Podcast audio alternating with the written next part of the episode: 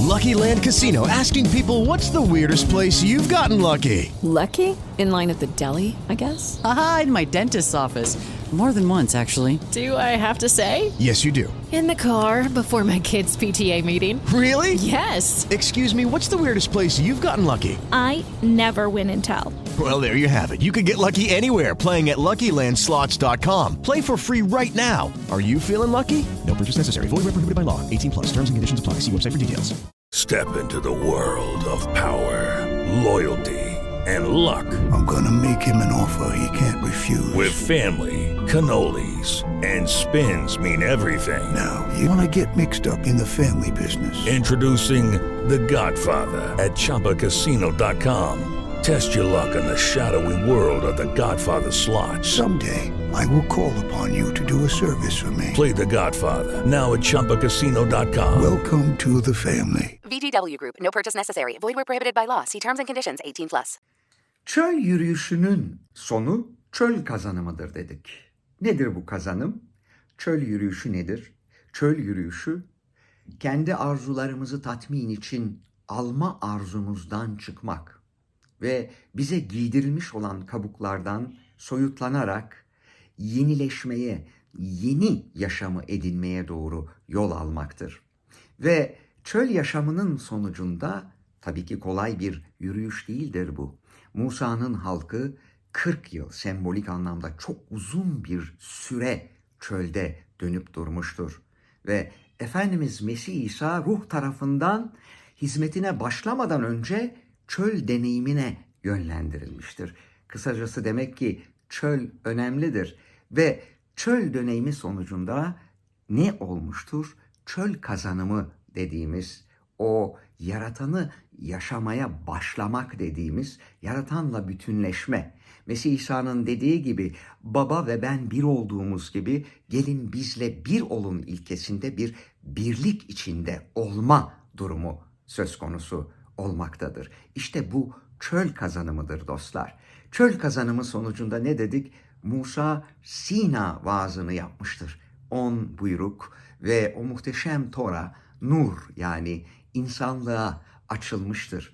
Ve Efendimiz Mesih İsa'nın çöl deneyimi sonucunda, daha doğrusu çöl tecrübesi sonucundaki kazanımında ise o Matta 5, 6, 7 bölümlerinde çok net olarak bize sunulmuş olan dağdaki vaaz ortaya çıkmıştır. Yani yaratanı yaşamak, insanlığa da ışımak demektir. İnsanlığa da mana yolu şifrelerinde yepyeni bir yaşamı, yaşamalarına yol açmak demektir. Yaşamın şifrelerini içsellik anlamında vermek ve kişinin aslında mabedin, kişinin kendisi olduğunu kişiye aktarmak demektir.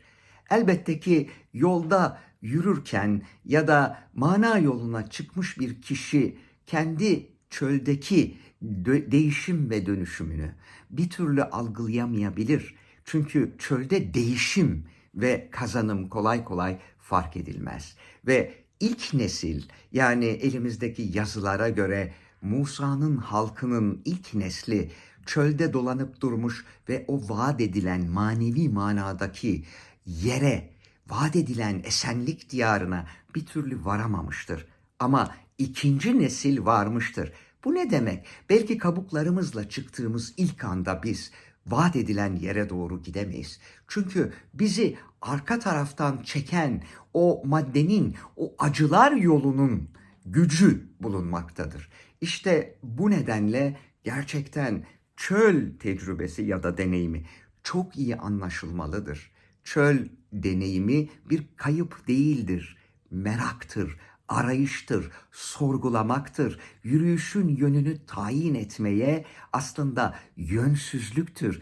Daha önce dediğimiz gibi hamlıkla başlayan yolculuk, pişme, yanma ve olma dediğimiz o form eşitliğinde yaratanla yaratılmış, yaratancık olma durumunda aslında noktalanır. Noktalanmaz tabii, sonsuza doğru bir gidiş söz konusudur orada.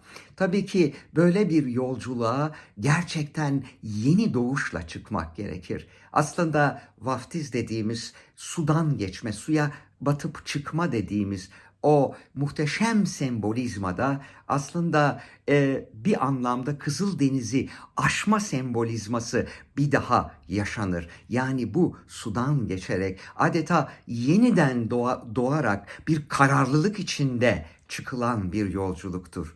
Gaye ve gayret burada bu yolculukta kucaklaşmalı ve yukarıdan lütufla bize sunulmuş ve en son Mesih'te ifşa edilmiş olan o uyandırılışta aşağıdan gayretle çöl yolculuğu, çöl kazanımına, oradan da birinci nesli mertebesini bir kenara bırakıp aşıp daha doğrusu ikinci nesilde manevi manada vaat edilen noktaya varmak gerekir. Ve bunun içinde içimizin nurla aydınlanması için yürek kapılarımızın açık olması gerekir. Esenlikte kalın.